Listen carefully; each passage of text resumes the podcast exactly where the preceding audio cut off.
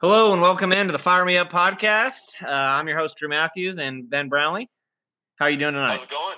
Good to be back. Good. We're recording live in the Music City, Nashville, Tennessee, and Ben's out there in Denver as usual, and granola country, hippie country. Um, Oh, I'm, I'm doing my best to uh to make sure it doesn't get too crazy out here. yeah, no, no. I, I, I think you should. Uh, you know, it's a it's an interesting time to be in Denver with all that, you know, smoke going up and all the all, the, all that yeah, all that recreational uh, smoking activity. Um, well, uh, so Ben, what's your drink of choice tonight? I've actually got a uh, Leinenkugel Summer Shandy. That is a classic Ben Brownlee beer. Uh, One for, of my uh, one of my favorites, dating back to the, the KU days. yeah, for sure. I, I'm going with the Corona Extra tonight. Um, and you know, let's get started. We got a great episode for you today. It's kind of a different episode. We're kind of deviating from what we normally do, but I, I think it's going to be really fun. Uh, we should have some good laughs. Should you know, kind of reminisce back on some memories. But um, wanted to open up the show, and um, you know, this obviously isn't you know um, the most pleasant subject. Subject, but Cedric Benson passed away last night. Uh, the the legendary running back at uh, University of Texas. Um, so rest in peace, Cedric Benson. Uh, ben, do you have any good memories of watching him play? I know you're you're from the, the Texas country. Yeah, man. I just actually was talking to my dad this morning when I uh, saw the news that unfortunately he had passed away in a motorcycle accident. Uh, but was remembering uh, my first UT football game I ever went to with my dad against Oklahoma State back in like the early 2000s. Um, I think it was I think it was maybe Vince Young's first season, and Cedric Benson was one of the leaders on the team. And they were down 35 to seven at halftime, and, and you know led by Cedric Benson and Vince Young came back and won that game which was just unbelievable. So I'll always remember that game. Remember watching Cedric play, and um, he was he was incredible out there. So Yeah. um, you know, hopefully he's in a better place. Yeah, I know. I mean, that's a that's a hell of a dynamic duo right there. I mean, Cedric Benson was known as a bruiser and tough guy. So, um, you know, rest in peace. And it's a shame he shame he passed away early. Um, but I'm sure he's in a better place now. Um, so, so moving on here, um, we got some quick updates before we get to the meat of the show, and I'll explain the meat of the show later. Um, but we just want to kind of give the Hard Knocks update. Um, episode two was spectacular. I liked it a lot more than episode one. I don't know about you, Ben. Um, Well, I mean, if you mean the, the way they focus on the backup quarterbacks instead of focusing on Derek Carr and his baby oil arms, uh, you know, I can see why you liked it better. Yeah, no, I, I thought it was good. I mean, there was more Jon Gruden. It was more just football, not none of this, uh, you know, hot air balloon garbage and riding on horses through, you know, wine country.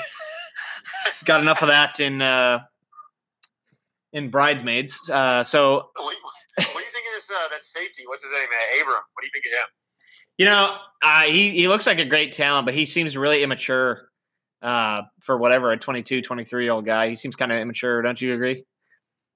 Well, I mean, I don't know. It's kind of hard to. It's kind of. I feel like it's hard to make that judgment based on you know a few minutes of TV here and there. But uh, I mean, well, if you're talking about the first episode when he was out to dinner, he was being a little goofy. But I think in episode two, you know, when, when again like they focused a little more on the football stuff, I think he was really kind of his. He was shining a little bit more. Uh, you know, out there making plays, just trying to hit people, be aggressive in the in the preseason, and then make his mark. Yeah, no, I mean, I, I liked him in the second episode, but you know that first episode wasn't that good to him.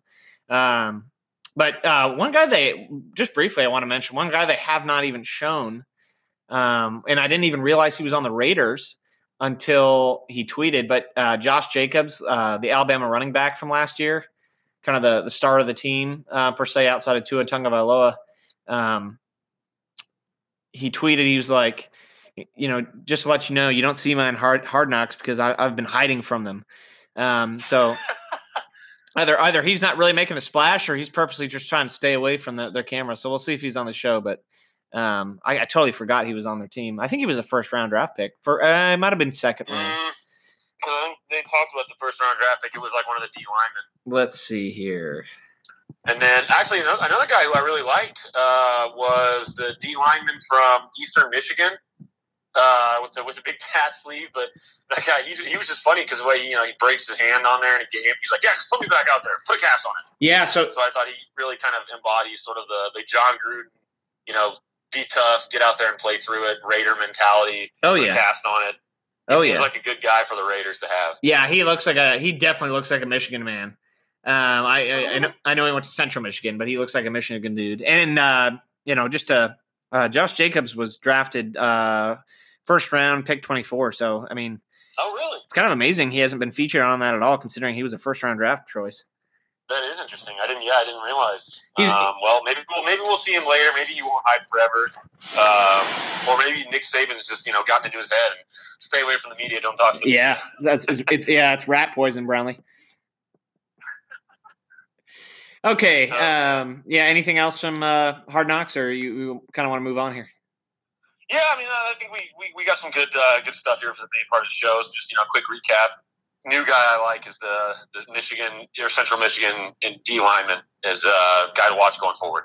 Okay, cool. Uh, well, moving on, our another uh, weekly segment. Uh, what made us laugh this week? Um, and I'm, I'm sure it, um, you know, made you laugh if you saw it. But I'm gonna go first and just. Uh, so I, I was scrolling through Twitter like I normally do every day, part of my daily ritual, um, and I see, I see this video, and it's of a midget, this, this little guy, this little midget running around a football field, throwing the ball, like trying to do moves and stuff, and it says. The caption is, "Man, Ky- Kyler Murray's in midseason form here." the joke being because he's so short, he's like five nine or something like that uh, on a good day. But um, that that made me laugh, and I encourage you to go look at that. Um, Yeah, the Arizona Cardinals, they may have a rough year this year. Supposedly in the preseason, uh, Cliff Kingsbury have not necessarily been on the same page. So Kyler Murray uh, and, and uh, the Arizona Cardinals may have a tough one this year. yeah, yeah, they have not looked good in the preseason. I caught a little bit of their preseason game this week, and it was garbage, not good. Well, I, I actually, uh, I, this may have been last week. I can't remember exactly when we posted it, but uh, you know, we, we talked a little bit about Coach Mack Brown, former Texas coach, current Tar Heel, North Carolina Tar Heels coach. You know, great guy, great man, great coach, uh, but uh, maybe not a great Instagram guy. Uh, I want to say he posted a picture with him and some dudes. Uh, he had his eyes closed in the picture and decided it was a good idea to post that. So. yeah, one, one too many, one too many libations for Coach Brown. Uh, I don't even I don't even know if it was too many libations or just uh, you know poor poor choice of, of uh, posting. But uh, his blood sugar was low. Um, His blood sugar was you know, low. stick stick to the field and uh, stay off Instagram, Coach Brown. Let your let your media department handle that. I think it's my word of advice there. Oh man, oh that's good stuff. All right, so before we get into the meat of the show, I, I'm really excited about the show, and I know Ben is too, um, because we're kind of taking it in a different direction. We're in the midst of the of talking season. Not really any sports going on. Um, I don't consider preseason football to be a sport. Um, I consider that to be just total garbage for money. Um, we already talked about that last week. yeah. Um, so shout out Jermaine Kearse. Um, you know, you just get gets injured like that for nothing, and I just don't really get it. Um, anyway, so th- this show is going to be awesome, and it was kind of sparked uh, uh, an idea that Ben had um, this past week, and we wanted to kind of go back and relive some of our best um, and most, you know, the most, you know, most memorable moments um, in sports in our lifetime that we've watched or been at the game, um, or just kind of, you know, been a part of in some way, either as a as a fan or just somebody watching the game. Um, and so we're going to kind of go down a list here. We're not really going to rank them. We might, you know, we might rank them at the end. Who knows? The show's kind of off the rails, and that's what we do here. So, uh, but it'll it'll be interesting, you know. yeah, we'll we'll dissect them all, and uh, we've got the radio calls here. Um, you know, for quite a few of them, so that'll be exciting for you to kind of relive it, um, just in case you don't want to hear us dribble on and or dribble on and retell them like a bunch of old fogies. Uh, Well, we're gonna do that, but yeah, uh, we're gonna at do that. So just uh, just get the chance to hear what we're talking about. you know, make sure your six pack is ready and make sure you're buckled in because we're gonna get uh, we're gonna get deep here into some some old school football stuff and old school basketball stuff. So, um, so why don't we go, kick? baby. Well, yeah, let, yeah, fire me up. Woo! Um, so the first thing, uh, right off the docket, um, is probably the most memorable thing for me as far as college football goes um, in my lifetime, and I would, you know, go out there and say it's probably the most memorable thing for you. But uh, the 2006 BCS National Championship game between Texas and USC, and in my In opinion. Yep, in the Rose Bowl in Pasadena, California. I just am going out there and saying that is the most iconic and best college football game I've ever seen. Would you agree?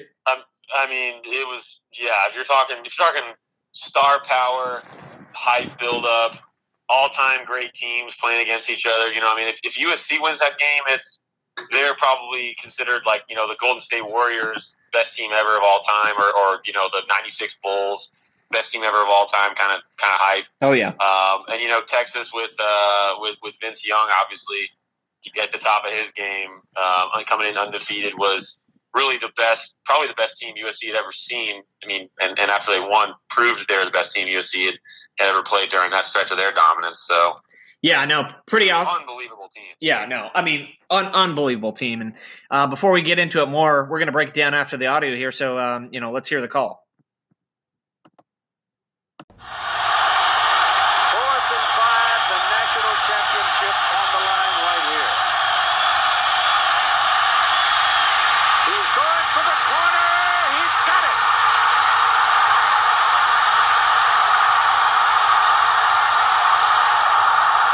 Vince Young scores. Well, how about that call from Keith Jackson there? Um, so Keith, Keith Jackson is a longtime college football announcer. Uh, I think it was he's called for at least at least thirty years, and that was his his final call as a broadcaster, which is pretty amazing. Um, shout out Washington State. Uh, he's an alumni of uh, the Wa- Wazoo Cougs, and um, I mean that was just the most iconic moment of the game, and really one of the most iconic moments in football. I mean, just Vince Young coming up to the line, and it's fourth and five with the national title on the line, and just incredible, incredible audio there. Um, I, I, just don't think it gets any better than that. Um, I mean, you can't set the stage with a better call, like you know, with one play to go, and then just have a result like that that defines that defines exactly what happened. I mean, the national championship on the line, and then just you know, the guy just—it's almost like he he was Vince Young was there listening to the call on the field oh, like the national champ. All right, I got to go get this. I got to go get this. And then you know yep. he goes and he goes and gets the corner and, and, wins the game. Going for the corner, he's got it. Just incredible. I mean, unbelievable. Well, and I mean, okay, so the final play, obviously, just uh, that's a moment, but the whole game is a moment in in my memory as well. I mean, just like we were saying, all the stars that are in that game. Reggie Bush wins the Heisman. Vince Young was the runner-up. Matt Leinart had previously won the Heisman. I mean, just so many guys out there that really were just unbelievable. And of course, you know, Matt Leinart maybe and Vince Young didn't end up having the best NFL careers, um, which is a whole other topic. But when they were when they were in college, man, that was just those were that, those were the guys, those were the teams to watch. Yeah, I mean, so so let's back it up here to kind of set the stage um, for those of you that weren't plugged in in 2005 and 2006. USC was absolutely dominant in football. Um, and USC is a proud program, tradition rich program that had just had won the national championship last year, had recently had two Heisman Trophy winners, one of them Matt Leinart on the team at quarterback.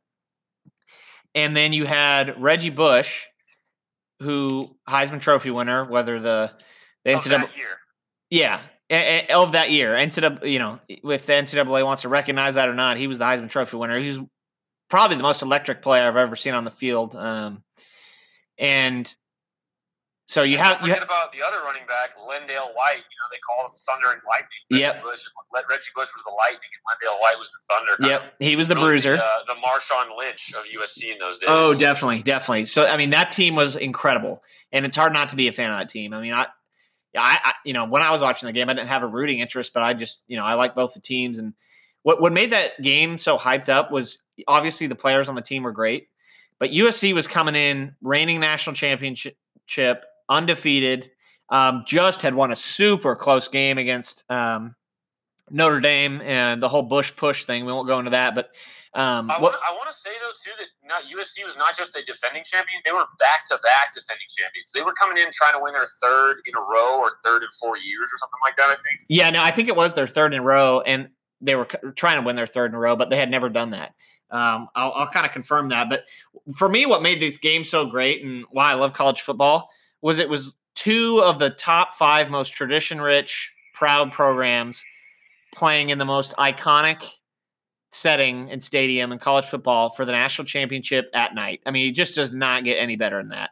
I mean, the Rose Bowl, I've never been, but everything I see on TV and from what my parents have told me um, is just the best place to see a game. I mean, the pageantry, the bands, you know, you got the the burnt orange and white, and you got the um, you know, the crimson and gold, and and it just it just doesn't get any better than that. I, I, I couldn't agree more, man. I mean, and, and as a Texas fan too, the result obviously helps help that game live on. You know, and, uh, just being an awesome memory, uh, watching your team watching your team win a championship um, was was pretty exciting, and uh, just you know, always remember it fondly. Yeah, I mean it. It, it was incredible, and um, you know, one one other thing I wanted to get to, uh, you know, kind of the key players that we forgot to mention were two absolutely legendary coaches. Um, you got Mack Brown, who I love. I'm a huge Mack Brown fan. Uh, I think he does, you know, he does an awesome job, and he's. Just, I feel like he's a, a down home guy, and um, you know, national championship winning coach after that game. Um, and you know, of course, you have Pete Carroll, um, who's you know a Hall of Fame coach, and will be a Hall of Fame coach in the NFL. Will be a Hall of Fame coach at, um, in college. Um, won a won a Super Bowl in Seattle and won two national championships at USC. I just looked it up. So Hall of Fame in the NFL? You sure? You think so? Oh yeah, he'll be in the Hall of Fame.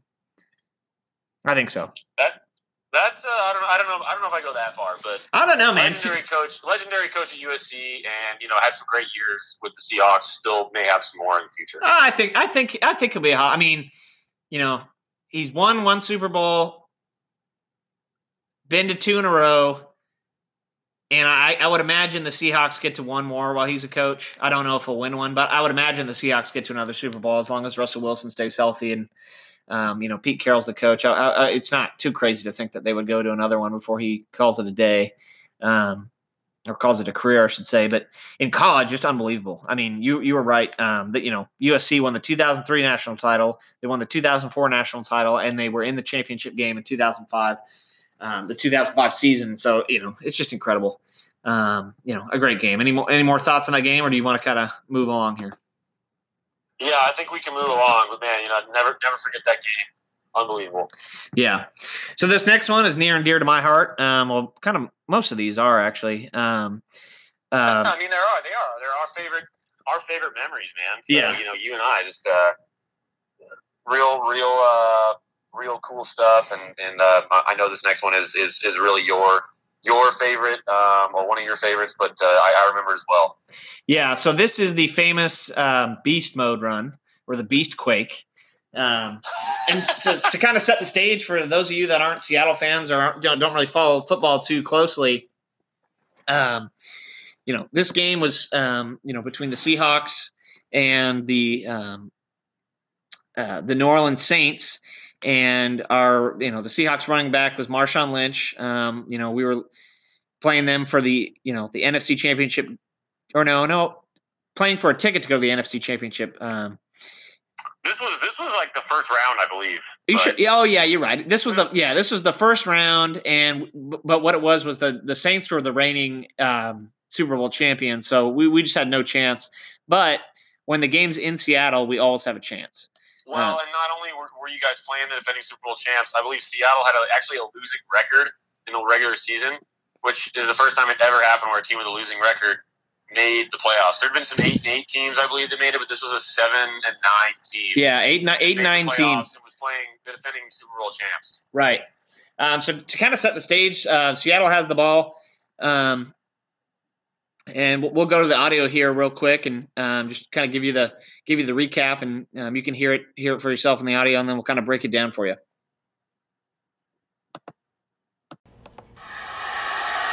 Crowd silent now, as opposed to when the Saints have the ball.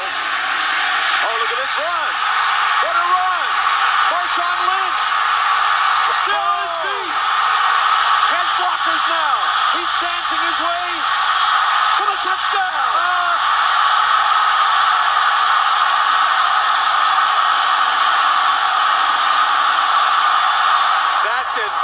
effort as I've ever seen in my life from a running back who they traded for from Buffalo. Downhill, physical, and down the field, you're going to see Matt Hasselbeck and the whole offensive line. Watch him cut it back and you're going to see all kinds of people sprinting down the field to help him.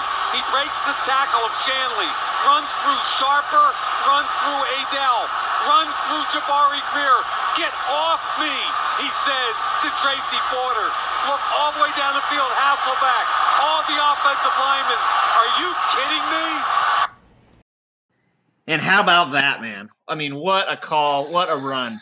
So to break it down here before I, before I get Ben's reaction here, that was a 67 yard touchdown run um, with nine broken tackles by Marshawn Lynch and a crotch grab as he dives into the end zone.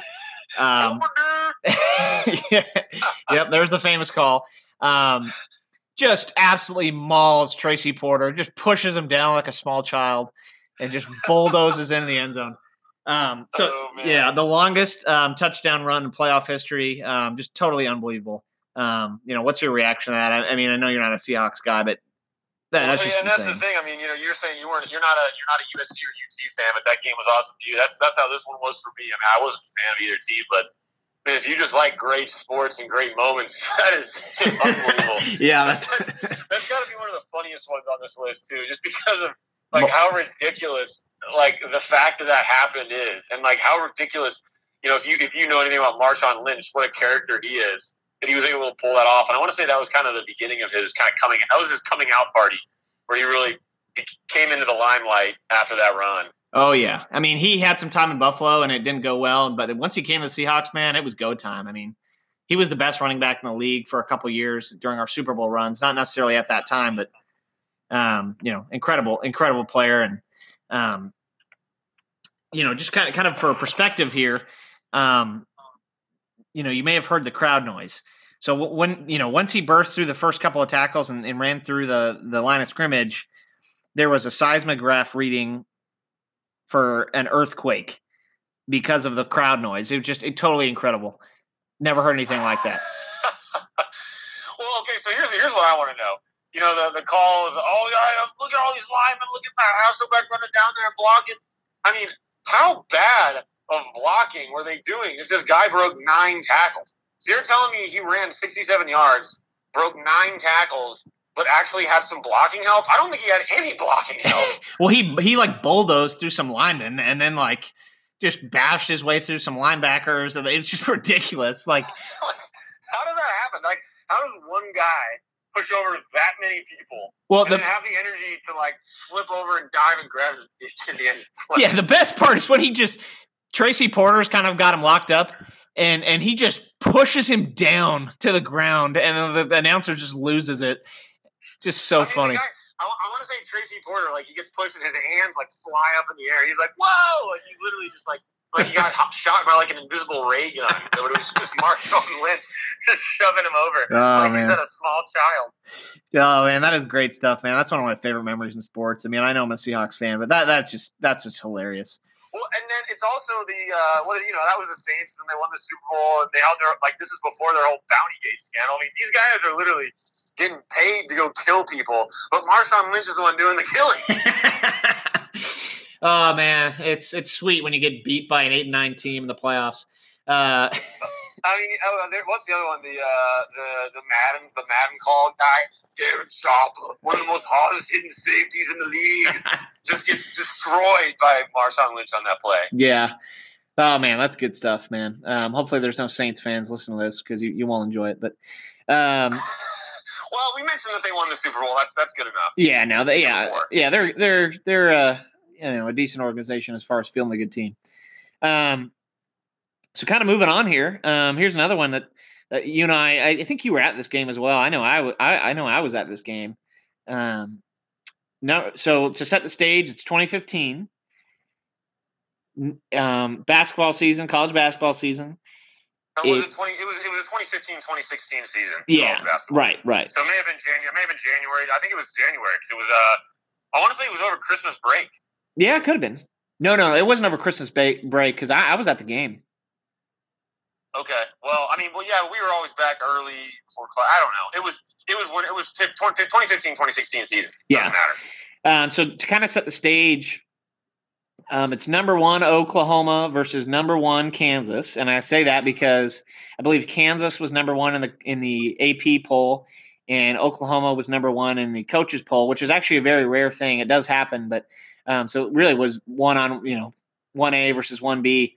Um, you know, in a regular season Big Twelve game is the first matchup of the year. Allen Fieldhouse. Well, they were probably also. I, I, don't remember exactly what the Big Twelve standings were at that moment in time. I know KU went on to win the conference during their streak, their amazing streak of fourteen in a row.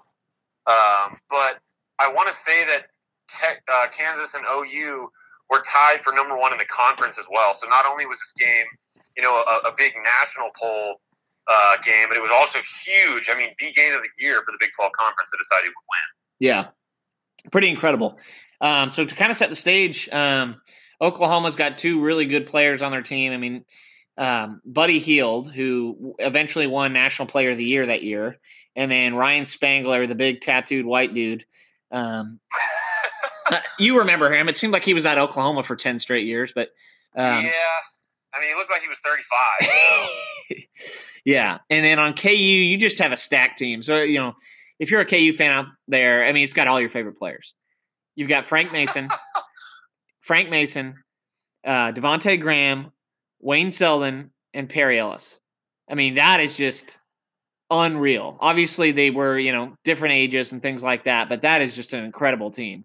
I mean, if you if you ask me to pick my favorite KU team, that's probably the starting lineup. I mean, it's just awesome. Well, and that's and I mean, you got what is it? Devonte Graham, Frank Mason, and uh, Selden. Wayne Selden are all playing in the NBA right now. So you got three NBA players. I want to say that uh, Perry Ellis was drafted. I'm not sure if he's playing in the NBA right now, maybe overseas. No, yeah, um, he just recently injured himself. Uh, so get well, get well soon. He was playing overseas in Australia and Germany for a while. Um, you know, but get well soon, Perry. Um, but you know, he I think he's like fourth all time in scoring for KU, which is you well, know, he was a four year player, which is yeah. rare in college basketball these days. And, and, the fact that he stayed all four years, he was, you know, a, a, guy focused on his education, which is also rare to be, you know, that good at basketball, uh, but still, you know, be real focused on graduating, going to school, and getting good grades. Yeah. Um, so shout out to Perry for that. Yeah, and although most most great players don't stay all four years now, um, Kansas has the history of incredible players back to the 90s, 80s, 70s, 50s, 60s, all that stuff. Um, so, well, yeah, and so for him to be number four all time in scoring, that's pretty rare. I mean, I know it's it's not number one overall, but to be number four at Kansas in scoring, well, top five in anything is pretty big deal at Kansas. Yeah, that's pretty that's pretty fucking incredible if you ask me. Excuse my language, but it's pretty amazing um, for for just a good old Kansas boy from Wichita. So, um, so we we kind of yeah no let, us hear the call yeah uh, uh, we actually don't have the call for this one there you know it was kind of back and forth and we don't really have the call for this one um, because it was a trip. Because it wasn't there wasn't one play. It was it was it was a whole game. Yeah, yeah, it was the whole game. It was back and forth um, for a little bit, and then Oklahoma had the lead for quite some time um, in regulation, and then KU came back to take it to overtime, and then they went back and forth again, and then Oklahoma tied it up to take it to a second overtime. And then they take it to a third overtime. And then finally, KU wins it 109 106. Uh, triple overtime, Allen Fieldhouse primetime game. And I got to say, that was the best sporting event I've ever seen in person or on TV. I mean, I know I'm a fan of Kansas, but it, it was absolutely like pins and needles. Well, I mean, if you talk about Allen Fieldhouse, which is, you know, it, arguably, and in our opinion, obviously the best venue to watch a college basketball game, uh, you know, historic building, great teams for forever. Um, and then you throw in a number one versus number one matchup and throw in the fact, you know, personally for you and I, it was our senior year of college, which, you know, that's, that's kind of when you're like, all right, you start thinking that you start thinking about it a little bit. Hey man, like I only got a few more, you know, games in Allen Fieldhouse as a student left. Better enjoy them. And you, you throw that one in there to just top every game that you've ever been to in an amazing venue. I, I, it's hard to argue and say that wasn't the best game I've ever been to either. Yeah, I remember. I remember my dad calling me after the game and just saying, "I mean, you were just at the best sporting event I've ever seen in person or on TV." And I, I you know, I was just like, "Yeah, I, I have no qualms with that. I mean, that's pretty accurate. I, I've never been in a game like that before. I mean, there's been some great games in Allen Fieldhouse and great games I've watched on TV, but that was on a whole nother level. Um, well, and, and, another thing too, I think that, that's going to help that game kind of live on uh, for years is the fact that Buddy Hield, you know, we mentioned he's a great player. He's playing in the NBA uh, for the Kings. Kings in it. I don't know, man. Um, The Kings got one nationally televised game this year, so that's hardly a team. yeah, that's true. Well, hopefully he gets traded soon. Uh, but anyway, he, he- he's in the NBA, doing well, and uh, the fact that he scored 42 points in that game, which in college 42 points is rare. The games are shorter than they are in the NBA. That is a lot of points. Even even if you throw in three overtimes, but but they and, and KU was able to beat them. But then after it wasn't just like, oh yeah, Buddy Hield, everyone forgot about it. The, the Kansas fans, the Kansas crowd, which you and I were both a part of, I believe we were like sitting within you know ten feet of each other too. Yeah, most likely. Buddy Hield a standing ovation Yeah, at the end of that game, which you know, in, in Allen Fieldhouse, we don't give standing ovations out lightly. It's I've never seen it. I've never seen it done. Really cool. I've never seen I it done. Yeah, Yeah, uh, just out of this world, man. yeah. I mean, points, forty-six. forty-six points. Yeah, that's unbelievable. out of this world. And the and, and we, you know, we stood up along with everybody, a bunch of crazy college students, and you know, some people who've been watching Kansas basketball for 50 years, probably with season tickets, giving a guy a standing ovation in a venue like that. I mean, that, that that's just unbelievable. Yeah, yeah. I mean, forty-six points. That's unbelievable. Um, you know, just to throw in there at the end, kind of. Perry Ellis had twenty-seven points. Um, great night for him, but it was really a, a whole team effort from Kansas that night, and um, you know, so that was a great game. And you know, for me, that's the best sporting event I've ever been to. Um, and you know, I don't really foresee it being broken anytime soon. Um, so yeah, um, so let's move on. Um, this next one's kind of in your wheelhouse, and I'll let you run with it. But this is the 2011 Dallas Mavericks playoff run and NBA title. Um, so I'll let you kind of take it away. Yeah, I mean, and this uh, I don't know if we have a radio call for this one either. We we, we, we don't. Um, we ha- we have one more. Um, but uh, this one was this one was crazy because I mean, you know, I've been a Dallas Mavericks fan my whole life. You know, I, I believe if you listen to some earlier episodes of this podcast, you already know that. Um, growing up in the Dallas area, but Dirk Nowitzki, you know, longtime Dallas Maverick. He played his entire career, just retired this past season, his last one. But in 2011, I mean, he'd been around for a long time, over 10 years in the league. Never won a championship. Came close uh, in 2006 when the Miami Heat, led by Dwyane Wade and Shaq, uh, came back down 0-2 and, and beat Dirk and the Mavs, which was, you know, really a lot of people were thinking that was going to be Dirk's legacy, right? Great player, but you know, chokes in the finals, chokes in the clutch. And this 2011 run that the Dallas Mavericks, led by Dirk Nowitzki, really the only the only All Star on the team, um, which is especially rare in today's super team era, um, to be able to win a championship with one All Star. But he he comes out and just blows through some amazing, amazing teams the Dallas Mavericks do throughout the playoffs in the Western Conference. Um, let's see, I'm trying to think. First round, Portland Trailblazers, tough team. Um, second round, Oklahoma City Thunder with Kevin Durant, Russell Westbrook, James Harden um, beats the Thunder. And then Western Conference Finals, defending champion LA Lakers, two time defending champion LA Lakers, Kobe, Pau Gasol, amazing team. The Mavs sweep them uh, in the Western Conference Finals, four to zero which everyone thought the Lakers were going to sweep the Mavericks. So the fact that you know it, it wasn't just the Mavericks won, but swept the Lakers, that was kind of a hey, you know, we've arrived, look out. But then everyone still was completely discounting the Mavericks in the finals because they were playing the Miami Heat again. So you know, chance for some revenge for the Mavericks, but also no one thought there was even a chance because it was LeBron James, Dwyane Wade, Chris Bosh, you know, and the whole the Heatles as they were called uh, that year after LeBron James's infamous decision televised live on ESPN when he went to Miami. So oh man, unbelievable teams that they played against. yeah. I mean, I mean, I I, I like the Mavs. Um, you know, I don't really have a team anymore now. Seattle's gone. I, I kind of like the Mavs. I like the Lakers, um, but I've never been a huge LeBron fan. Um, but you know that I kind of liken it to this year. Um, you know, when the the Raptors ended up beating the Dynasty Warriors. Um, you know, kind of similar to that, where they took down the super team and nobody really counted them as a threat at all. So Yeah, I mean, like the Raptors, obviously, like I think I think they got you know there was there was a little bit of luck involved, which there is with, with most championships, and I'm sure the Mavs you know had their fair share of theirs. Of course, I don't remember the, the lucky moments. I remember the the you know the big shot or the exciting exciting dunk or whatever that, that, that sealed the game, sealed the run, and, and brought the title home. But um, yeah, I, I agree with you. I think very similar in a lot of ways. Um, for maybe some of our younger viewers who are, who are getting in the NBA uh, since 2011, but um, you know, Kawhi Leonard, Kawhi Leonard, uh, kind of the, the LeBron or, or, the dynasty killer, as he's been, been called, and and Dirk Nowitzki um, took down the Heat in 2011, and LeBron James before, and then after that was when LeBron James really started getting. He'd been getting criticized, I'm sure, his whole career. You know, how can you be that great and not get some criticism? But the fact that that the Mavs beat LeBron um, and the Heat was just something nobody saw coming, and, and one of the reasons why I thought it was so cool because you know you watch the Mavs your whole life and they never win a title. Everyone's saying they're never going to win, and then you know they come out of nowhere and, and pull it off. So yeah, against pretty exciting against the big three, which is huge.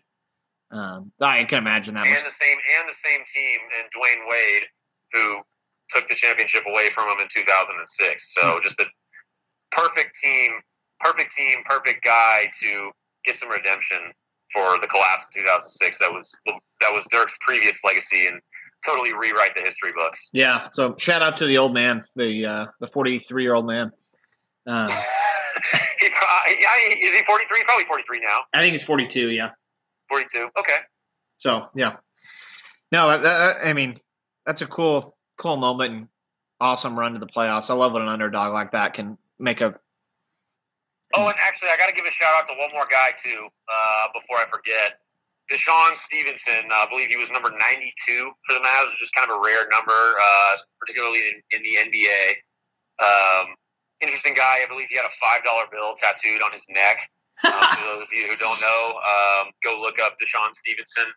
Uh, just you know, get, give yourselves an idea of who we're talking about here. But this guy, he was kind of the the instigator, if you will, on the Mavs. Um, well, what's his nickname? De- DeShawn ATM Stevens, or I don't know. I don't know if anyone called him that. No, so he, I think he was going to get a tattoo. The story is he was going to get a tattoo of Martin Luther King Jr. Uh, because you know the civil rights movement, and, and of course, big hero to DeShawn. Um, but see, but d- doesn't the five dollar tattoo on your neck kind of take away from that? No, no, no, no. So here's so here's so here's where we're, we're going here. You got to listen. So he was going to get a Martin Luther King Jr. tattoo. One of his teammates, who he had talked about getting the tattoo with, uh, stole the idea and got the tattoo of MLK. Oh. So then DeShawn, you know, being DeShawn, he couldn't get the same tattoo his teammate got.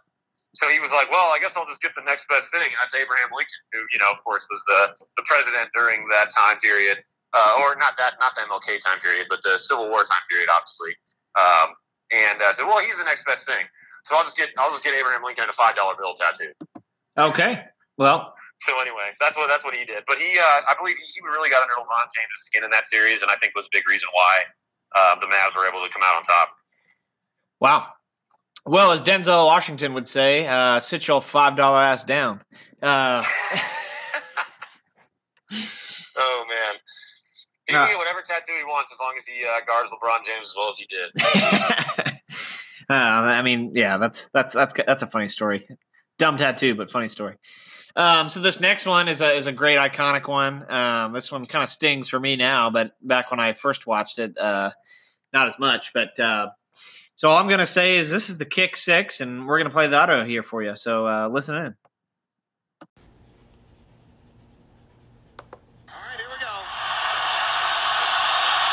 56 yarder. It's got no, does not have the leg. And Chris Davis takes it in the back of the end zone. He'll run it out to the 10, 15, 20, 25, 30, 35, 40, 45, 50, 45. There goes Davis. Oh my God! Davis is going to run it all the way back. Auburn's going to win the football game. Auburn's going to win the football game. He ran the missed field goal back. He ran it back 109 yards. They're not going to keep him off the field tonight. Oh.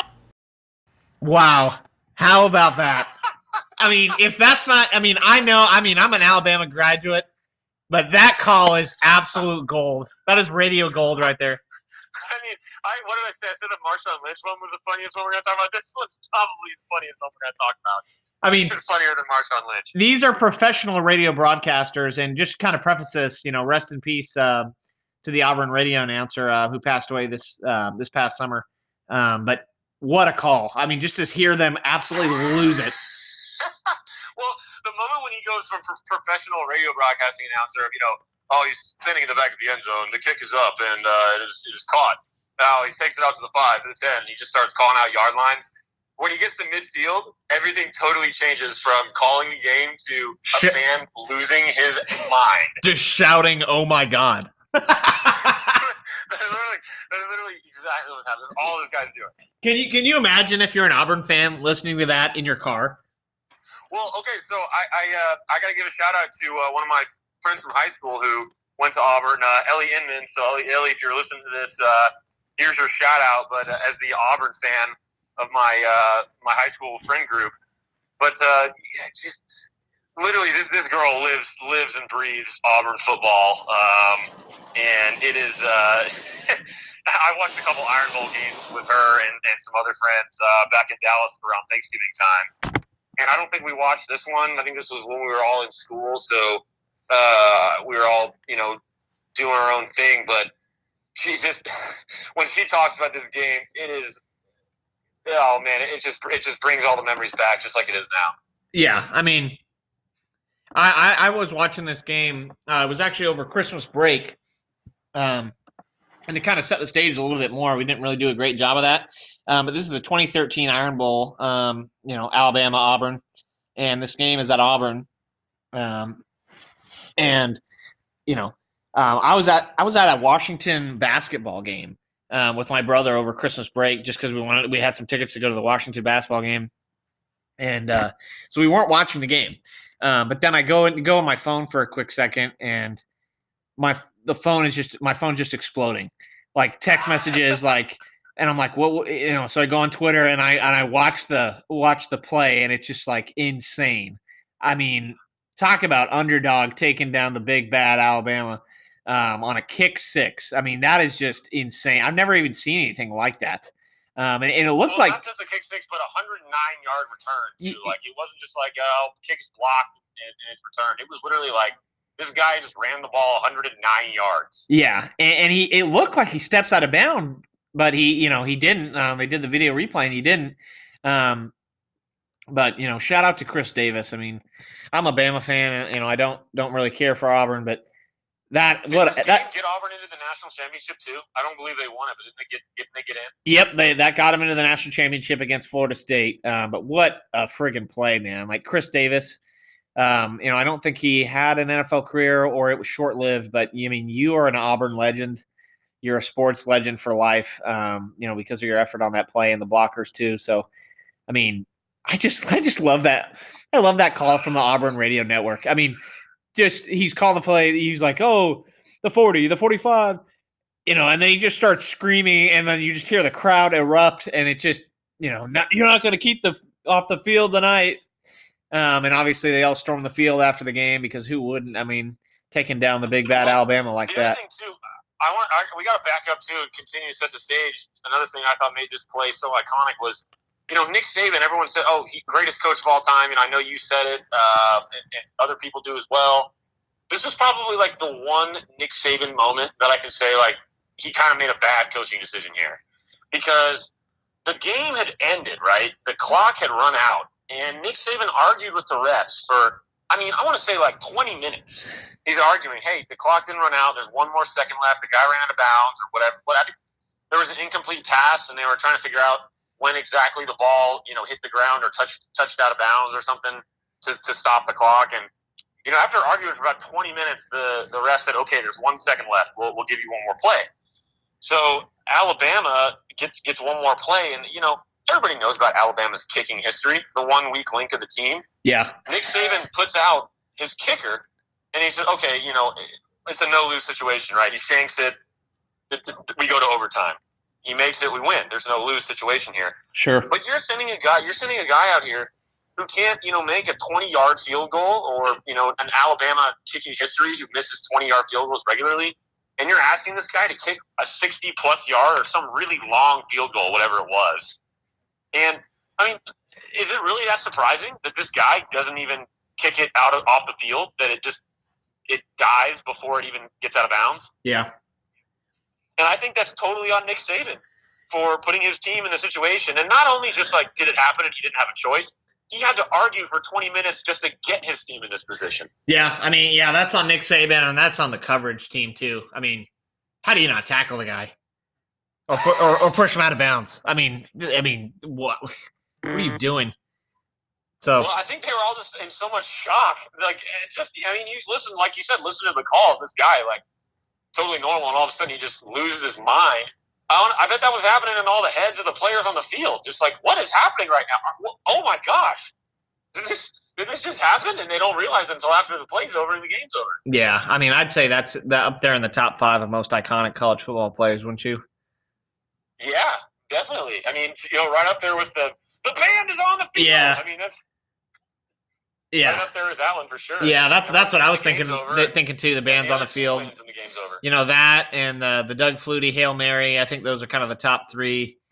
Um, you know, craziest football plays, and um, you know, so so that's a good memory, especially for Auburn fans. I mean, you know, at the time I hadn't gone to Alabama and you know didn't root for them at all, but you know it was you know at the time it was cool to watch. So, all right, so um, so uh, as we kind of wrap up, we're going to go through some honorable mentions. We're kind of going to go through them a little bit quicker. Um, and we've got audio on my last one here, um, but you know, just a couple honorable mentions here. Uh, the 2016 KU um, versus Texas, um, um, the football game. Um, yeah, we're talking KU football again. Deal with it. Uh, Oh and Texas football. So to kind of set the stage here, uh, KU is the worst Power Five football team in America, um, and has been for the, at least the last seven eight years. I Um, think I think we've already set the stage for that in the previous episodes. Huh? yeah, but if you're just joining in now, KU's garbage at football. I think we're going to turn around this this year. But um, so KU is playing Texas in 2016, um, our senior year at Kansas. Um, we were both at the game. Um, or No, well, this actually, was the year, this was the year after we graduated. Oh, right, right. So yeah, yeah, that makes sense. So a year after we graduated, I was at the game. I was living in Kansas City at the time. I came back for the game with uh, Jacob Schultz. So shout out Jacob. Um, but so, you know, um, KU ended up defeating Texas in a last second field goal to win the game, and KU had Which is the first time that KU has ever beaten Texas since like 1930. Yeah, yeah. KU had not beaten Texas in 80 years, which, I mean, I think that stat alone is more impressive than the whole win itself. I mean, If you play someone for 80 years and never win, I mean that's that's pretty unbelievable. yeah, I mean, I guess they didn't play every year, but Well, they- yeah, they the did. in the last 20. they did play every year. Not for all. Oh, you're right. You're right. Yeah, because Texas was in the Southwest Conference. Different conferences until like the 90s, but since the 90s they played every year. I think. Yeah, that's pretty unbelievable. Um, but yeah, anyway, that was well. And the thing that I think is amusing is that was uh, that was Charlie Strong's last, not not just last day, but last few hours as the Texas coach. I want to say he got fired Oh yeah, getting on the team plane after that game. it was like, Yeah. you you serious, man? You lost this game to the team that hasn't beat us in 80 years. so he was he was on his way out the door, and uh, that was what opened the door for the current coach. Tom yeah. I mean, the fans rushed the field. Uh, I recall some photos of Jacob carrying the uh, goalpost out and throwing it in the lake. Um, Well, that happened a couple of times while we were students because I think we won like four games, and I want to say it happened like every time we won. yeah, it, it happened uh, a few times, but that was the. I mean that that win was huge. I mean Texas wasn't great, but you know Kansas is terrible, and you know to win in a fashion like that in a last second field goal to win the game at home, um, you know deep into the season, uh, that that was a great feeling, and um, you know unfortunately Charlie Strong lost his job, but you can't really lose to Kansas um, when you coach Texas, so um, you know, it was a good memory, honorable mention. Uh, not not too much else to break down there. Um, this next one is, um, I'll try to keep it quick, but just kind of set the stage. It's uh, 2016, and it's the NFC Championship game. Um, Seahawks versus the Packers. Um, we, we do a lot of Seahawks and rock chalk talk on the show, and same with the Dallas Cowboys, just because you know that's who we're a fan of. But we try to keep it, you know, we we try to go we try to uh, cover cover the other teams too, but um, you know, this one was pretty incredible. The uh, the Packers are winning the game, and, and they've got you know um, a two score lead. Aaron Rodgers. Aaron Rodgers got a two score lead, um, and it's in Seattle. Um, the Packers are up by 12 with five minutes and 13 seconds left, and they blow the game. The Legion of Boom arrives on the scene. Yeah, and um, our I think it was our kicker threw a touchdown pass. Um, so, uh, or it was either a touchdown pass or an extra point. I can't quite remember. But they blew a 12 point lead in five minutes and 13 seconds, which is the most insane thing I've ever seen from a professional football team. Um, but oh, um, the Dallas Cowboys have done it a few times too. yeah, We'll we'll, get we'll we'll we'll get to we'll we'll get to that. It wasn't quite 12 points, but they blew something coming up. Um, well, oh, that came out wrong. Um, um, and and and uh, there, you know, I was watching with uh, Kelly McKenna out of the Buffalo Wild Wings and a few other people, and she's a big Packers fan. I'm a big Seahawks fan, and the- the bar was mostly um Packers fans, but and so they were giving me crap all night because the Seahawks sucked the whole game, and um, and then then the Packers just totally blow it. They totally blow it. Uh, we you know we did an onside kick, and it just bounces through this Packers hands and into our one of our players' hands, and it was just like dumb and dumber, and we won the game. And I remember getting home because this was on on our run to the first Super Bowl. This is our first Super Bowl since 2006 and our second ever. And I remember getting home and my buddy Jacob and Tom are there, and I just am like, "We're going to the ship." I just was screaming like I was just on cloud nine because I'd never experienced something like that. Um, you know, it was just a great time and you know a fun game, um, especially if you're a Hawks fan or you just like to see comebacks. But you know, it was good stuff. And I, I don't I don't believe you watched that game, did you? I do not think I watched the game. I mean, I, I, I try to tune into the NFL playoffs, but I Yeah. think that one maybe just neither my team my team wasn't in it, uh, so I must have overlooked it. But I Yeah. definitely, I mean, I remember I remember the Seahawks being in the Super Bowl, so that, that, that's that's crazy how that's how they got there. Yeah, you came to the the, the Super Bowl party and they they uh, beat the shit out of the Broncos within like 30 they seconds. did. They did. That game was that game was over after like one quarter of football. Um, I, I, can get I can get away with talking it on Fire Me Up, but I can't get away with talking about that game uh, here around town. So um, okay, so our last one, and Ben and I talk about this one. I don't know. We probably mention this like once a year. Uh, you know, every time we once see. a week, man. My gosh, this is this is hilarious. Um, so to kind of set the stage, it's the the 2006 NFC Championship between the Dallas Cowboys and the Seattle Seahawks. Uh, you know, Seahawks have never been to a, a Super Bowl at that point. Uh, the Dallas Cowboys is a you know probably the most recognizable um, you know brand in in the NFL over the course of the last you know whatever 60 70 years.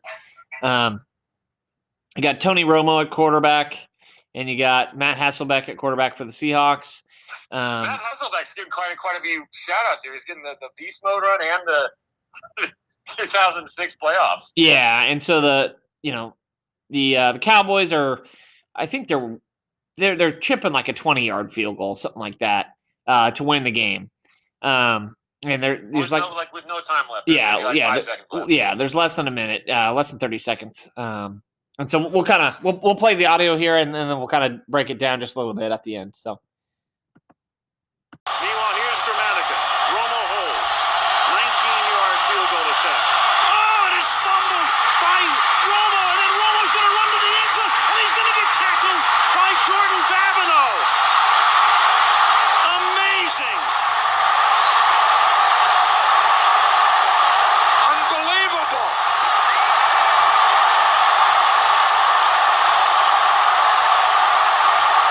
How crazy is this?